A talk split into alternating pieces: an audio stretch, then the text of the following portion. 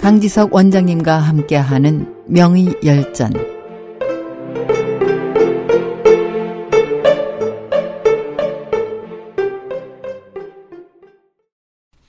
안녕하십니까. SH 청취자 여러분. 오늘은 협객의사 부청주 두 번째 시간입니다. 부청주의 아내가 죽고 다섯 살 난 아들 수모는 모친인 정모군이 정성스럽게 길렀습니다. 강의 23년, 서기 1684년 2월 초 부청주의 아들 수모는 57살을 일기로 세상을 마쳤습니다.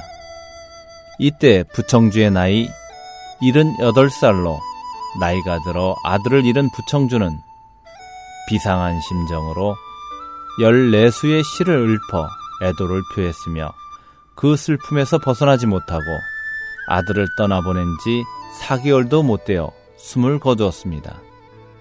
부청주의 장례식을 지내는 날 약속이나 한 듯이 사방팔방에서 수천 명의 문상객이 모여들어 애도의 물결로 세상을 뒤흔들어 놓았습니다.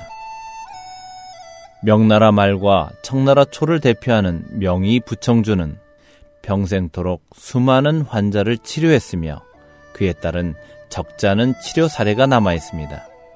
그 중에서 부청주가 돌멩이로 중병 환자를 치료한 일화는 부청주의 진면목이 유감없이 드러납니다. 청초 산사성 태원의 이소우라는 남자는 부인과 금슬이 좋았지만 우연찮은 일로 심하게 다투게 되었습니다. 평소에 남편을 사랑하던 부인으로서는 남편이 자신에게 화를 내는 모습에 큰 충격을 받았고 우라병이 생겨서 시름시름 앓더니 결국 먹지도 마시지도 못하게 되었습니다. 남편은 그제서야 조급해져 용하다는 의사를 찾아 백방으로 다니면서 치료를 요청했지만 부인의 병세는 호전될 기미를 보이지 않았습니다. 남편은 결국 60리를 걸어 명의로 소문난 부청주를 찾아갔습니다. 부청주는 남편에게 자초지종을 듣고는 환자를 보지 않아도 치료할 수 있다면서 약재를 수일 내로 준비해 놓을 테니 그동안 남편은 색이 짙은 돌멩이 하나를 주어 당기에 넣고 물을 보충하면서 색이 옅어질 때까지 정성껏 달이라는 것이었습니다. 남편은 다소 의아했지만 부청주의 말이었기에 집으로 돌아가 밤낮을 쉬지 않고 돌을 삶았습니다.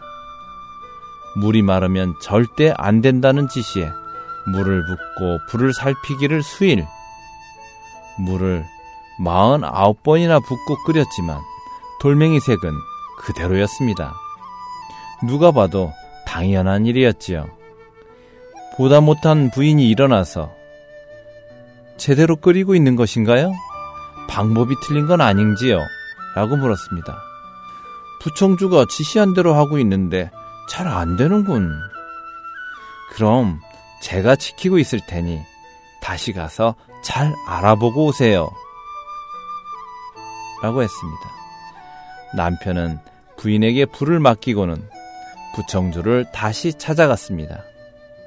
부청주는 남편의 자초지종을 들은 후에 웃으며 당신이 집으로 돌아갈 때면 부인의 병은 이미 나아 있을 것이라며 병의 원인을 알려주었습니다.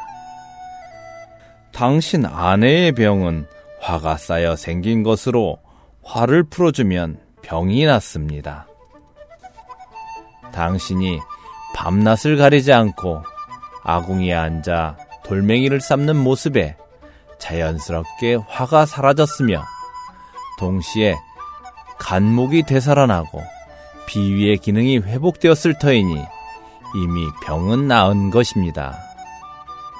정말로 남편이 집에 돌아왔을 때 아내의 병은 나아 있었습니다.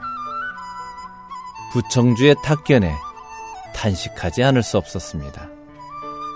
중국 고대의 심리치료법은 오행의 상생과 상극을 이용한 것입니다. 오장육부와 오지, 칠정은 모두 오행으로 나눌 수 있습니다. 간, 노하는 감정, 후는 오행의 목에 속하고 심, 기뻐하는 감정, 신은 오행의 화에 속합니다. 비위, 사려, 의는 오행의 토에 속하고 폐, 슬퍼하는 감정, 백은 오행의 금에 속하며 신, 공포, 지는 오행의 수에 속합니다. 돌멩이 치료법의 핵심도 여기에 있는 것입니다. 울분과 분노로 간에 병이 생겼고 간은 오행에서 목에 해당하며 목에 병이 생기면 목극토하여 토를 억누르게 되며 토와 연결되는 장부는 비위기에 먹지도 마시지도 못하게 되는 것입니다. 하지만 남편의 헌신으로 아내의 분노가 눈 녹듯이 사라지게 되자 간과 비위의 균형이 정상을 회복하게 되고 아내의 병도 좋아졌던 것입니다. 현대인의 병의 상당수가 스트레스에서 비롯된 것이라고 합니다. 화병은 고유명사로 사전에 등록될 정도로 한국인의 분노와 억울함, 슬픔은 큰 문제가 되고 있습니다. 의학이 최첨단 기술로 발달하고 있지만 부청주와 같은 지혜를 발휘하기는 쉽지 않은 모양입니다. 대증 치료로 안정제와 수면제, 수많은 처방과 치료법이 있지만 실제로 마음의 병은 오장을 해치면서 쉽게 낫지 않으니 말입니다. 자신의 명예와 이익을 돌보지 않고 시대를 걱정하며 백성의 삶과 애환에 울고 웃던 협객, 부청주가 그리워지는 오늘입니다.